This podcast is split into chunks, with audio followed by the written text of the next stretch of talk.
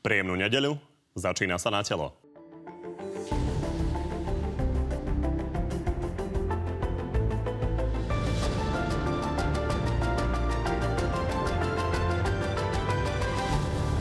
Koalícia ide rozdeľovať 100 milióny. Riešiť to už ale nebude Peter Kažimír. S akými pocitmi, pán minister? Idem prvýkrát podať demisiu. Najvyšší súd má na stole zrušenie už druhej strany Mariana Kotlebu. Neexistuje jeden zákonný dôvod na to, aby naša strana bola rozpustená. Našu politickú scénu stále delí 105 miliónov dolárov na naše armádne letiská. Američania za to nič nechceli a my len iba preto, lebo Danko, tak povieme, že peniazy máme dosť. No a na zahraničnú politiku sa pozrel aj náš exkluzívny prieskum. Sú Slováci za oficiálnu prozápadnú alebo proruskejšiu, akú presadzuje SNS. No a našimi dnešnými hostiami sú dvaja lídri eurokandidátov, konkrétne za smer Monika Beňová. Dobrý deň. Dobrý deň, ďakujem za pozvanie. A za obyčajných ľudí Igor Matovič. Dobrý deň, ďakujem za pozvanie. Takisto dobrý deň. No a o tom, ktorý z vás, eh, ktorý z oboch hostí eh, presvedčil vás osobne, môžete hlasovať na našej facebookovej stránke na telo. Písať tam môžete tiež otázky, z ktorých tie najlepšie hneď po vysielaní položíme. No a poďme teda sa pozrieť na tie eurovoľby. Eh, v krátkosti na úvod sa chcem opýtať na to, že ja vás predstavujem ako dvoch lídrov euro, eurokandidátov kandidátok, ale vlastne do Európarlamentu chce ísť iba jeden. Pán Matovič, hovorím o vás. Cestou do Markízy, neviem, či ste si všimli, máte takých 4-5 billboardov, máte tam hviezdičky a zároveň ale nekandidujete. Či to nie je zavádzanie? Tak e, môjim cieľom je v prvom rade spopularizovať e, voľby do Európarlamentu, lebo v histórii európskej alebo volieb do Európskej únie v eh, minulé voľby a naša účasť 13-percentná bol rekord. Čiže boli sme úplne, úplne, úplne najhorší v histórii a myslím si, že mali by sme mať inú vizitku ako Slovensko v rámci Európskej únie. Dobre, ale Čiže tú vašu jeden... tlačovku, kde ste to vysvetlovali, uh, videlo, videla nejaká časť ľudí. Uh, veľká časť ľudí vidie hlavne vaše billboardy. A možno budú si myslieť, že tam naozaj idete do toho Európarlamentu. Tak od toho je volebná kampaň, aby aj takáto relácia, aby som to ľuďom vysvetlil, aby ľudia vedeli, že vlastne voč kráči alebo o čo ide. A v tomto prípade my priznávame dopredu, že hráme o jeden mandát. Jedného poslanca máme teraz, predpokladáme, že jedného budeme mať aj potom. Ľudia majú dva krúžky, čiže jedným krúžkom si vyberú toho človeka, ktorého chcú voliť a druhým krúžkom môžu rozhodnúť o mne. Pani Beňová to už má chuť uh, okomentovať, ale poďme sa ešte pozrieť na to, čo, čo k tomu pán Kovačič, zdalo, zdalo sa mi. V každom prípade poďme sa pozrieť, čo hovorí vaša kolegyňa Veronika Remišová na túto situáciu. Ak by dôveru u voličov získal, tak mandát by si mal prevziať a vykonávať ho s plnou vážnosťou. Ešte dodám, že ona hovorí, že je nebezpečné zahrávať sa s dôverou občanov. Pán Matovič, ste schopní sa dohodnúť na takýchto základných veciach? E, nerozpadne sa vám strana, keď e, si neviete ani toto odkomunikovať? Veronika Remišová v poslednej dobe, keď sa hovorí o tom, že v najbližšej dobe skončí v strane Andreja Kisku, tak má nejako častejšie iné názory ako ja. Ja neviem, či to teda je nejako programované alebo nie. Jednoducho, v tejto veci máme iný názor. Ja cítim naozaj potrebu, aby sme maximalizovali účasť ľudí vo voľbách a zároveň som čestne priznal, že zmenil som názor na Ameriku ako nášho spojenca, ale myslím, že k tomu ešte asi zrejme pri tej zahranično-politickej otázke príde a chcem, aby ľudia o tom rozhodli. Možno v polčase, alebo teda rok pred nasledujúcimi voľbami, aby povedali, či mi dôverujú, alebo mi nedôverujú. Lebo si myslím, že je správne, že keď politik zrazu hovorí niečo iné, aby ľudia rozhodli a povedali, že teda musí z kola von, alebo môže pokračovať. My Takže sme si... pani, e, pani e, Remišová odchádza z vašej strany? Ja o tom neviem, stále sa to iba z médií dozvedám. Veronika, tak u nás nič také... ste sa o tom? Uh, rozprávali sme sa, aj na klube je úplne otvorená atmosféra. Nikto neprišiel na klub, že by odchádzal niekam, ale z každého média pomaly sa dočítam, Veronika, odchádzate, neodchádzate. Uh, akože stále je to téma, ale je to tak, ako Kolumbová žena, že všetci o nej hovoria a nikto nikedy ju nevidel.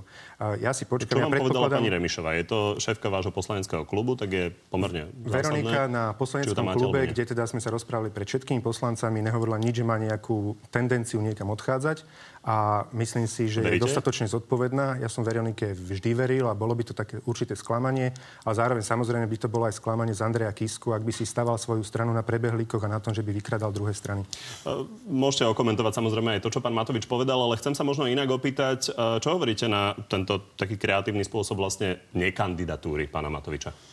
Ja si myslím, že v konečnom dôsledku každý politik nesie zodpovednosť za svoje rozhodnutia. Ak dovolíte, ja budem hovoriť o našej kandidátke, o mojej kandidatúre. Všeobecne by som bola skôr názoru, že ak niekto niekam kandiduje, tak potom ten post by mal aj obsadiť, pretože sa zahráva aj s tým spôsobom aj s dôverou ľudí, ktorí ho volia, ale ešte raz je to každého jeho vlastné rozhodnutie. My sme postavili kandidátku veľmi profesionálnu, veľmi kvalitnú. Ja sa veľmi teším na kolegyňa a kolegov už aj teraz do kampane a potom následne do Európskeho parlamentu, pretože Európsky parlament a vôbec Európsku úniu čaká ťažké obdobie. Je preto dôležité, aby do Európskeho parlamentu prišli kvalitní ľudia. Koľko poslancov chcete získať? Ja by som veľmi nerada takéto odhady robila. Samozrejme, že by som sa veľmi, te- samozrejme, že by som sa veľmi tešila, keby sme obhájili tie štyri mandaty, ktoré sme mali. Poďme sa pozrieť uh, domov, než sa dostaneme k ďalším európskym témam. Smer po dlhých týždňoch naťahovania našiel ministra financií. Peter Kažimír už podal demisiu a Ladislav Kamenický má byť uh, náhradníkom. Uh, jedným z favoritov bol ale uh, bývalý šéf finančnej správy František Imrece. Takže, pani Beňová, uh, zatiaľ sa pán Pelegrini a pretlačil pána Kamenického? Ja som počula, že asi dve hodiny jedným z favoritov bol aj pán Ševčovič, čo som považovala za absolútne nereálne a napriek tomu to mnohé médiá túto informáciu... média? Je, túto informáciu niektoré médiá priniesli. A Taká moja zásada je, že hovoríme vždy o tých ľuďoch, ktorí boli oficiálne predstavení. Takže oficiálne bol predstavený ako kandidát Smeru Laco Kamenický.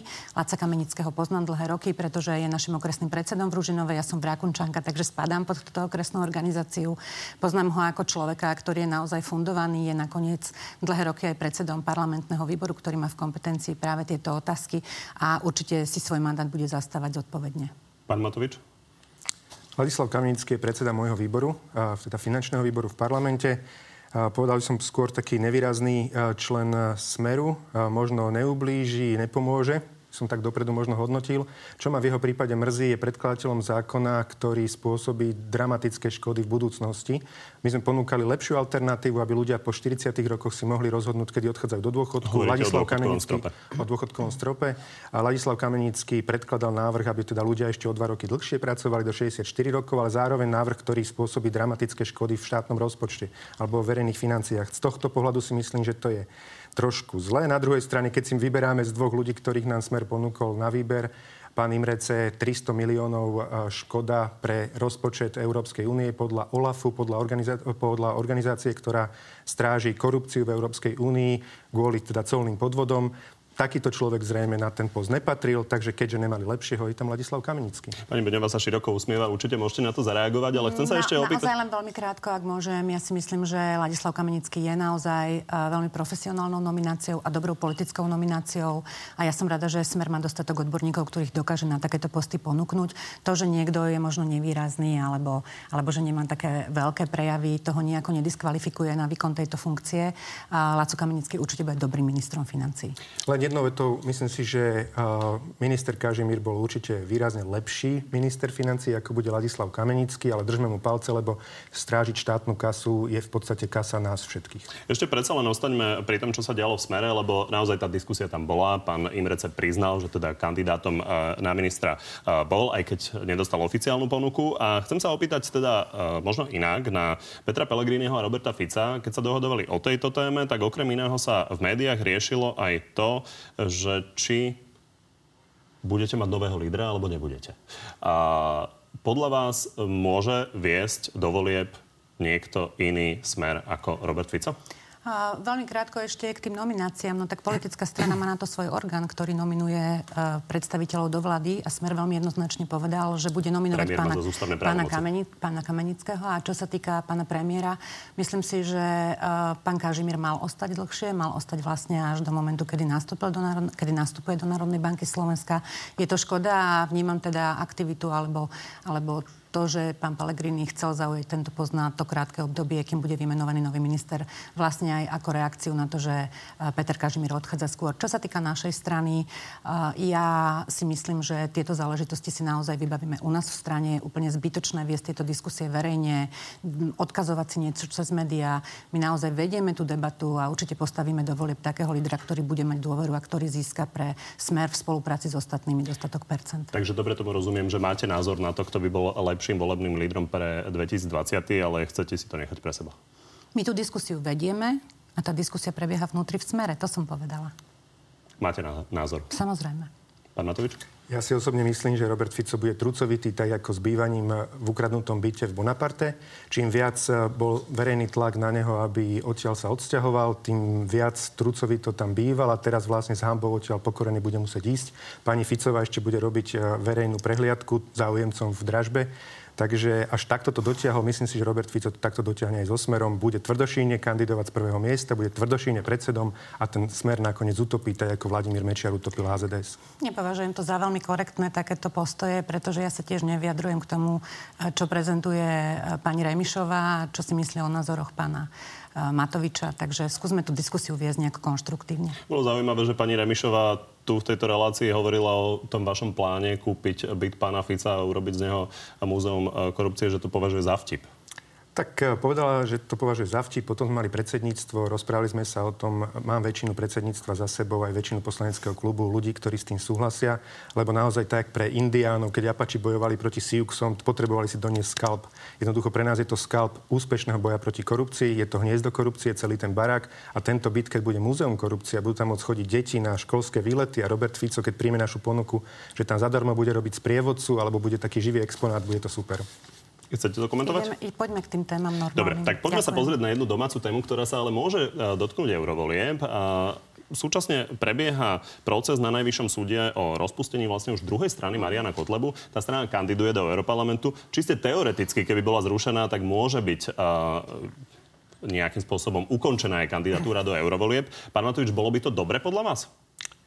Uh, myslím si, že nad Marianom Kotlebom a jeho, jeho stranou by sme mali vyhrať čestný boj vo voľbách a nie teraz nejako násilne to dosiahnuť cez súdy. Na druhej strane samozrejme, že rozhodnutie súdu treba rešpektovať. Ja osobne by som nebol za to, aby boli zrušení, aj keď samozrejme, že keď právnici alebo sudcovia povedia, že porušili zákony, majú byť e, zrušení, nebudem voči tomu protestovať, ale myslím si, že skôr o mnoho lepšie bolo rozprávať sa s voličmi Mariana Kotlebu a zistiť na to, že mnohokrát je tá voľba tejto strany len zo zúfalstva, preto lebo nevidia zastúpenie pomedzi inými politikmi alebo inými politickými stranami.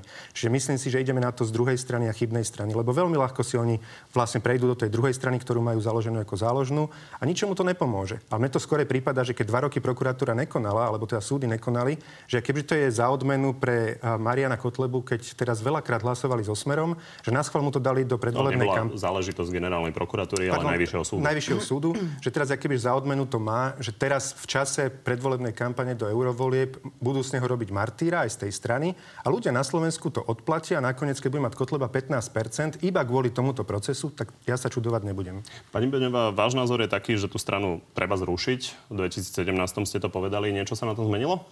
No, zmenil sa na tom najmä ten proces. To znamená, že ak už táto strana bola zaregistrovaná, ja tam vidím e, mnoho príkladov aj e, z oblasti trestného práva, kedy došlo k porušeniu. A generálny prokurátor podal toto podanie. Sama sa divím, prečo Najvyšší súd prichádza až teraz týmto riešením. Takisto to nepovažujem za najšťastnejšie obdobie. Ale ako politik musím rešpektovať rozhodnutie Najvyššieho súdu, takže samozrejme budeme čakať na to, ako Najvyšší súd rozhodne. Takže podľa vás by bolo prospešné, keby tá strana bola zrušená? Podľa mňa by bolo prospešné, keby predstavitelia tejto strany prestali šíriť uh, nenávistnú agendu, uh, keby prestali šíriť agendu, ktorá je v rozpore s trestným právom, napríklad uh, klamstvo o holokauste a, a podobné, podobné témy. A bolo by veľmi dobré, keby predstavitelia tejto strany teda ukázali, ako tú konkrétnu politiku chcú robiť pre ľudí, pretože predseda tejto strany bol predsa predsedom Bansko-Bistrického samozprávneho kraja a žiadne pozitívne výsledky za ním nezostali. Ono je to zaujímavé aj v, v v tom kontexte, že uh, pán Matovič uh, tvrdí, že na Facebooku, citujem jeho status. Uh, Fico urobí všetko pre vznik koalície Fico, Danko, Kotleba, Kolár čo je samozrejme vyjadrenie vášho protivníka, ale na druhej strane faktom je, že pán Fico ďakoval Kotlebovcom za hlasy pri dôchodkovom strope. Prekáža vám to alebo nie? Mm, ustanovenie dôchodkového stropu je vlastne veľmi silná téma, ktorú Smer priniesol do Národnej rady Slovenskej republiky a v politike to chodí tak, že čakáte, koho vlastne pre podporu takejto témy získate. Myslím si, že poslanci Smeru v Národnej rade Slovenskej republiky urobili naozaj množstvo uh, krokov k tomu, aby získali podporu tých tzv. štandardných strán. Štandardné strany sa rozhodli inak. Nakoniec tento návrh predložili a podporila ho aj LSNS. Ale chcela by som urobiť možno také, také porovnanie Dobre, s Európskym parlamentom. Tom, lebo ste lebo to je skonštatovali fakt. To nikto nerozporuje. Kotlebovci to podporili. Ja sa pýtam, či vám prekáža, že to podporili a prešlo to ich hlasmi a pán Fico im poďakoval. No nemôže mi prekážať, že návrh mojej strany prešiel hlasmi stran, ktoré boli zvolené Čiže do hlasovanie parlamentu. vám neprekáža? Chcela by som len povedať, že aj napríklad kolega Sulík koľkokrát podporil návrhy ENF v Európskom parlamente a nikto mu tu za to nepripisuje, že teda spolupracuje so stranami, ktoré sú to takisto trochu iná, väčšia európska pôda. Ale je to takisto extrémistická strana. Pána Matoviča necháme to, na to zareagovať, ale ešte doplním jednu otázku, že e, keby tá koalícia, ktorú spomína pán Matovič, a teda konštruuje koalíciu Fico, Danko, Kotleba, Kolár, mala vzniknúť, čo by ste urobili vy? Koalície sa skladajú po voľbách, to je prvá vec. A druhá vec je, že ja si nepredstavujem koalíciu s ľudovou stranou naše Slovensko a verím, že nikto v smere si takúto koalíciu nepredstavuje. Keby na to došlo, Neverím, odišli by ste? Never, neverím, že na to dôjde. Nebudem, Keby na to nebudem došlo, hovoriť, by ste? Nebudem ani brať do úvahy, že by na to mohlo dôjsť. Neverím, že k tomu dôjde. Pán Matovič? Je to presne, prepačte, pani Beňová, nechcem utočiť, ale vieme, čo mal Bela Bugár pred voľbami na billboardoch. Viete si predstaviť vládu so smerom? My nie. Čiže je to vlastne presne tá istá retorika. Budete hovoriť, neviete si to predstaviť, neviete si to predstaviť. Potom k tomu príde a poviete, no musíte sa obetovať. A teda pôjdete so, s týmto Skotlebom a vy budete tichučko v Európarlamente šúchať s nožičkami a brať plat. Toto je rozhodné slovo. Tuto ako keď nemôžete mať na jednej strane reči o tom, že tu hlásajú, popierajú holokaust a na druhej strane poviete, radšej to nebudete predstavovať. Treba povedať, keď to náhodou sa také niečo stane, tak ja vystúpim zo smeru. To je, to je slovo ženy. Dobre. Ja teda by som chcela povedať, že naozaj nešúcham nožičkami v Európskom parlamente, ale naozaj tam máme konkrétne výsledky. Dúfam, že aj na to dôjde téma. A povedala som veľmi jednoznačne a hovorím to od začiatku, odkedy sa prišla do Národnej rady Slovenskej republiky, že ja si spoluprácu s takouto stranou neviem predstaviť. Takže, ešte raz opakujem to, čo som povedala, volebné koalície sa skladajú po voľbách a ja viem, že smer volebnú koalíciu z SNS neurobí. Ja sa nehambím za to, že viem, čo v mojej strane prebieha, pán Matovič. To vy máte problémy vo vašej strane s postojmi, ja neviem, s postojmi vašimi, pos, vašich poslancov. Ja hovorím veľmi jednoducho, moja strana takúto koalíciu nevytvorí. Pán Matovič, možno len krátky komentár k tomu, k tomu, že vy kritizujete smer napríklad aj za hlasovanie s Kotlebovcami. Na druhej strane vy ste tiež hlasovali s Kotlebovcami. Napríklad e, to bol návrh o rodičovskom príspevku, e, pri ktorom ste ho chceli vyplácať len ľuďom s ukončenou strednou školou, čo bol taký e, protirómsky návrh, ktorý Kotlebovci predložili. Takže lutujete to? Nelutujem, ja som vždy povedal, že budem hlasovať za dobré návrhy bez ohľadu na to, kto ich predkladá a tak sa snažíme hlasovať. Tak sa snažia hlasovať aj v našom hnutí. Áno, niektorí Niektorí poslanci si povedali, že principiálne za návrhy LSNS hlasovať nebudú, ale niektorí jednoducho zahlasujú. Ale v tomto prípade to je zaujímavé, iné. lebo vy ste v reakcii vtedy, keď ste za to hlasovali, mm-hmm. povedali, že ste sa možno nejako zmýlili, že by bolo lepšie vlastne e, Kotlebovcov a ich návrhy ignorovať. Čiže ano, zase to meníte? To bolo, to bolo v období, kedy tá diskusia aj u nás v klube takto prebiehala. Sme sa nevedeli, ako sa máme s tým vysporiadať, teda, že či vlastne podporíte návrhy z ich dielne alebo nepodporiť. A nakoniec sa dohodli, že tí, čo chcú, nech si hlasujú slobodne slobodne tak, ako to je dovolené. A tí, ktorí slobodne cítia, že za návrhy od fašistov sa nehlasuje, tak jednoducho nehlasujú. Dobre, čiže vy osobne? Čo? Ja osobne, keď predložia dobrý návrh, tak nemám s ním problém za neho zahlasovať. Na druhej strane samozrejme, že mali by sme urobiť všetko preto, alebo chcem upozorniť na ten rozdiel. Smer tu systematicky LSNS spolupracuje v tých krízových situáciách. Keď na výbore išlo naozaj už smeru tieklo do bod a išiel o jeden hlas, tak Kotlebovec sa tváril, že je neprítomný, nehlasoval a podporil smer. X krát sa to stalo na výboroch, viackrát sa to stalo v pléne eh, parlamentu, viackrát ľudia zo Smeru priamo vstupujú do poslaneckého klubu LSN sa vyjednávajú s nimi o podpore. Vieme o tom, že rokoval priamo Kotleba s Ficom, s Bugárom a s Dankom. To bolo verejne eh, oznámené. Takže to je systematická spolupráca. Chystajú sa na to. Fico urobí všetko preto. On vie, že hrozí mu basa po budúcich voľbách. On všetko urobí preto, aby zostal v klídku. Dobre, krátky komentár a poďme na ďalšie témy. Ja vôbec neviem, čo mám na tomto komentovať. Ja som povedala jednoznačne, že moja strana nebude spolupracovať v koalícii s LSNS. A Smer a poslanci Smeru v Národnej rade Slovenskej republiky predložili vynikajúci návrh zákona a ja sa teším, že ten návrh zákona prešiel. Keď sme spomínali ten status pána Matoviča, tak tam sa teda píše nielen o Smere SNS a SNS, ale aj o Borisovi Kolárovi. A ten sa mimo, e, mimochodom momentálne pripojil k veľkej hviezde európskych populistov a bojovníkov proti migrácii. Poďme sa na to pozrieť. No a Viete, koho si toto hnutie vybralo za partnera na Slovensku?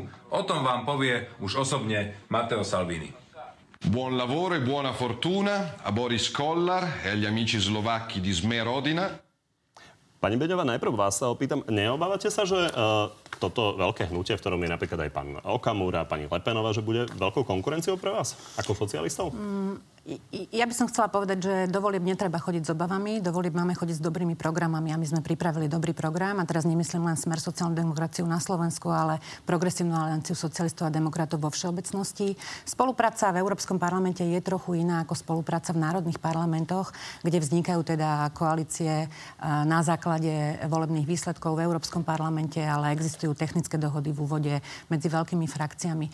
Ja sa skôr obávam toho, že či kolegovia v v strane Sme rodina vôbec tušia o tom, čo pán Salvini dlhodobo prezentuje ako európsku politiku, pretože jedným z tých návrhov je napríklad aj prerozdelenie migrantov, ktorí sú v Taliansku, voči čomu, pokiaľ si teda pamätám, v roku 2016 a 2017 práve Boris Kolár natáčal množstvo videí a mal množstvo komentárov, takže uh, myslím si, že tieto strany, ktoré sa teraz tak hlásia k popularite uh, Salviniho, ani netušia, s čím vlastne Salvini príde a že ak aj vznikne táto frakcia, keďže to bude viac menej nacionalistická frakcia, tak pomerne rýchlo sa rozpadne práve na tých konkrétnych návrhoch, pretože už zo samotnej podstaty vychádza, že tieto strany budú navrhovať každý len to, čo považujú za dobre pre svoju krajinu, ale Európsky parlament je predsa len iným fórom. Pán Matovič, môžete reagovať, ale ešte doplním otázku. Vy ste v tom statuse teda obvinili Borisa Kolára, že on plánuje ísť do koalície so Smerom a, a on na to reagoval tak, že Igor už má fakt, e, to citujem, povedal tak expresívnejšie hneváš. A, takže vy už nepočítate s tou nejakou e, veľkou pravicovou koalíciou, ktorá by po voľbách vládla aj s pánom Kolárom? Myslím, aby som trošku opravil tie vaše slova, alebo dali ich na pravú mieru. Nehovoril som, že Boris, Boris Kolár to plánuje, ale že nie je schopný jednoznačne povedať, že nepôjdu eh, Smerodina so Smerom. Lebo hovoria o tom, že Boris Kolár povie, nepôjdeme s Ficom, ale OK, povie si, nepôjdeme s Ficom, ale bude smer bez Fica, alebo smer s Pelegrínim na čele a potom povedia, že teda tým pádom tam nie je Fico, tak už pôjdu so smerom. Ja chcem počuť od chlapa chlapské slovo. Aby čierne bolo čierne, biele, biele, áno, áno, nie, nie. To znamená, po voľbách, od Borisa Kolára chcem počuť, po voľbách nepôjdeme do žiadnej koalície alebo tichej koalície so Smerom, bez ohľadu na to, kto bude na čele, či tam bude Fico, Pellegrini alebo Monika Beňová. Ale teda keď som chcel reagovať ešte k tomu, že pridáva sa Boris Kolár k takejto skupine ľudí. Áno, bohužiaľ to, čo minister Salvini dáva dokopy, tak e, sú to vlastne rôzne extrémistické, fašistické strany v rámci Slovenska, rôzne také, také zhluky bláznov, by som povedal a myslím si, že až doslova nebezpečné. Veľa tých strán má za cieľ Európsku úniu v základoch zbúrať a my práve preto aj na tom billboarde, ktorý ste spomínali, máme heslo, že opravme si, nebúrajme náš Európsky dom. Lebo ten Európsky dom, v ktorom bývame, nám 74 rokov dáva mier. Zabezpečuje mier pre všetky štáty, ktoré sú jeho súčasťou. A to je veľmi, veľké, veľmi veľká cena, ktorú by sme zaplatili, ak by sme teraz ten európsky spoločný dom zbúrali a zrazu znova by sme sa tu začali sa západné a východné mocnosti handrkovať, že kto si koho zobere pod patronát. Aby sme definitívne uzavreli tú pôvodnú otázku, takže vy chcete spolupracovať s Borisom Kolárom, ale chcete ešte navyše od neho počuť, že nepôjde nielen s Robertom Ficom, ale aj napríklad s Petrom Pellegrini. To je pointa? No, že nepôjdu so smerom, s akýmkoľvek pohrobkom, s nejakou oddelenou stranou zo smeru a podobne. Ale na Lebo tom pláne to... tej koalície sa nič nemení. Keď Boris Kolár dokáže chlapsky takto sa vyjadriť a povie jedno jednoznačne, že chce vytvárať alternatívu, tak nech sa páči. Odo mňa to záležať samozrejme nebude. A aj keď bude v tejto Salviniho platforme. A to už bude záležať od všetkých partnerov, ktorí v tej koalícii v alternatíve by vznikli. Pani Beňová sa široko usmieva. Chcete nachádzali. na to nejako reagovať? Tak ja neviem, ale skúsenosť hovorí, že uh, volebnú koalíciu skladá volebný víťaz, takže toto sú pre mňa také témy, ktoré v princípe nesúvisia s európskymi voľbami, ktoré začínajú teraz a v princípe je úplne zbytočné teraz o tom hovoriť. Poďme sa pozrieť na exkluzívny prieskum, ktorý sme avizovali. Andrej Danko totiž urobil z takej doteraz e, pomerne jasnej zahranično-politickej orientácie Slovenska tému diskusie, tak sme sa Slovako opýtali, ako to vidia oni. Možnosti boli dve, či sú za jednoznačnú proeurópsku a proatlantickú e, politiku, tak ako ju presadzuje ministerstvo zahraničných vecí, alebo proruskejšiu, tak ako ju presadzuje Andrej Danko. Popred vám poviem, že 20% ľudí nevedelo odpovedať na tú otázku. Tých 80% ako predpokladáte, že sa rozdelilo? Pán Matovič. Mm, myslím si, že bude to veľmi blízko pol na pol. Pani Beňová? A predpokladám tiež, že keďže je to docela komplikovaná téma a bude skôr taká emočná, takže tam budú zohrávať úlohu rôzne také tie emócie, ktoré dnes máme možnosť vidieť aj na sociálnych sieťach. Asi to nebude úplne teda relevantné, Takže ten výsledok, ale, ale asi to bude tak. Prepačte ešte raz tú otázku presne, ako znela? Či ste za jednoznačnú proeurópsku a proatlantickú politiku, tak ako ju presadzuje ministerstvo zahraničných vecí, alebo proruskejšiu, tak ako ju presadzuje Andrej Danko? Tak si typujem, keď 20 nehlasovalo, 50 ku 30, 30 Rusko a 50 Európa proatlantická. Tak sa poďme pozrieť na to, ako reálne ten prieskum agentúry Focus dopadol. Takže je to 62% za oficiálnu euroatlantickú politiku, proruskejšia len 18 mm. Takže asi prekvapený. Pani Beňová? Prekvapená, pretože skutočne tie diskusie, ktoré prebiehajú na sociálnych sieťach, ako keby naznačovali skôr odklon. Navyše, ak sa pozrieme na predsedu Národnej rady Slovenskej republiky, ktorý teda tiež svojim konaním skôr uh, avizuje odklon od tej euroatlantickej politiky, tak je to pre mňa, prí, ale chcem povedať, príjemné prekvapenie. Pán Matovič? Ja si osobne myslím, že ak by sme tú otázku ešte doplnili o to, že či tí ľudia by si treba vybrali, že proeurópsku politiku, a proatlantickú, ale s väčším dôrazom na, na Európu, na európsku obranu a menej sa spoliehať na Ameriku alebo toho veľkého brata za Atlantikom, tak to by bola víťazná možnosť. Tak sa poďme ešte pozrieť, ako to vyzerá vo vašich stranách. Napríklad v prípade Oľano je to úplne jednoznačné, je to 80%. A keď sa pozrieme na smer, tak tamto už až také jednoznačné nie je. Mm. 55% Uh, oficiálna politika 32% proruskejšia. Pani Beňová, vy ste asi toto ale čakali. No asi preto som vychádzala aj v prímoj odpovedi z toho výsledku. No, môj osobný názor je, že naša zahraničná politika alebo naša politika by mala byť hlavne, hlavne slovenská. Dobre, takže pre mňa to nie je otázka, že či je proruskejšia alebo proatlantickejšia alebo euroatlantickejšia.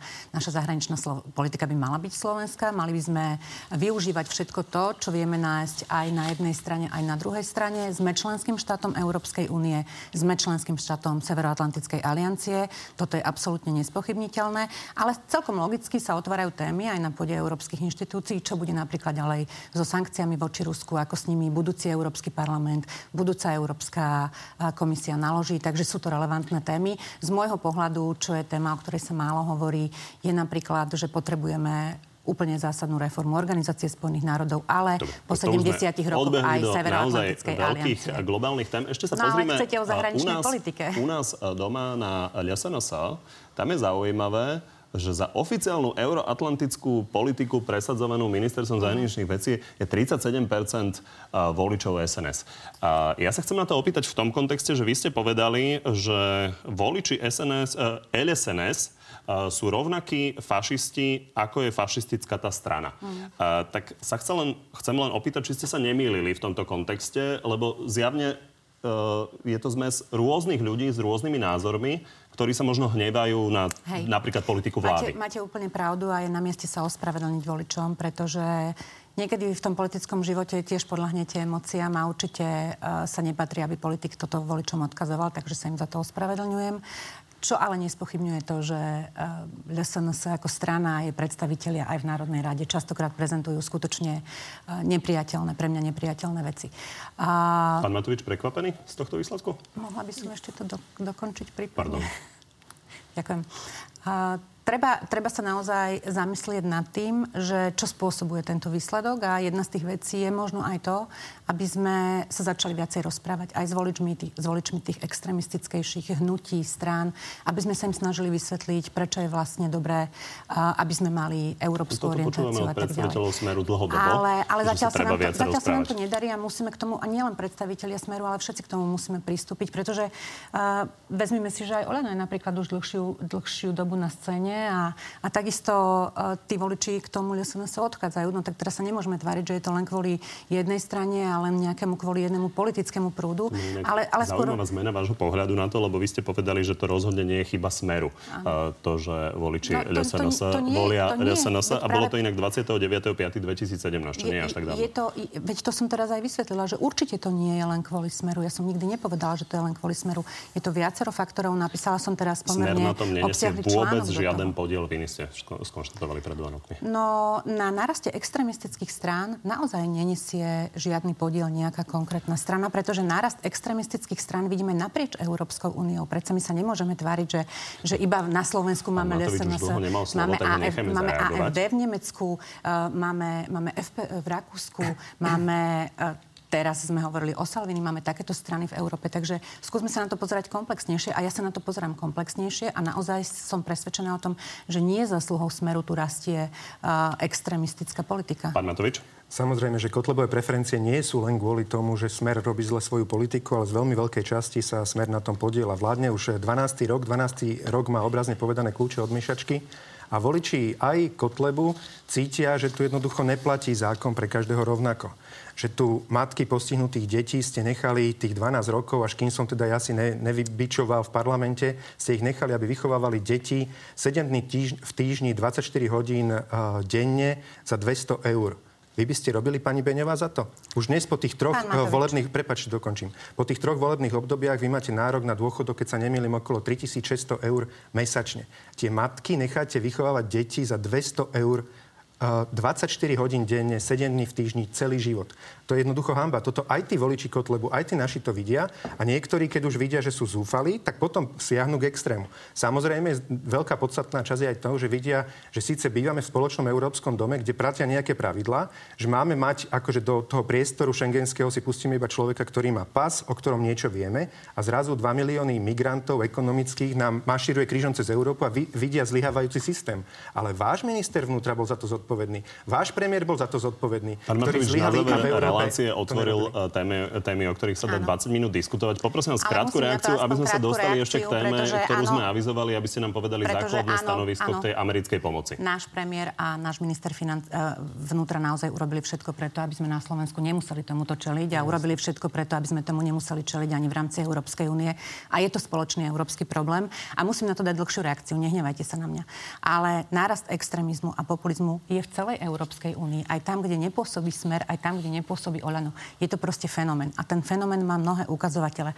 A to, že vy tu teraz budete spomínať, koľko dostanem ja niekedy dôchodok, nehnevajte sa, pán Matovič, aj vy budete dostávať nejaký dôchodok, ktorý určuje ja, Národná rada Slovenskej republiky. Ja si svoj dôchodok neurčujem sama, vy to veľmi dobre viete. Ja takže ja takže áno, áno, prichádzame s celkom konkrétnymi návrhmi. Ja tu mám celý rád návrhov, ktoré som predložila v Európskom parlamente.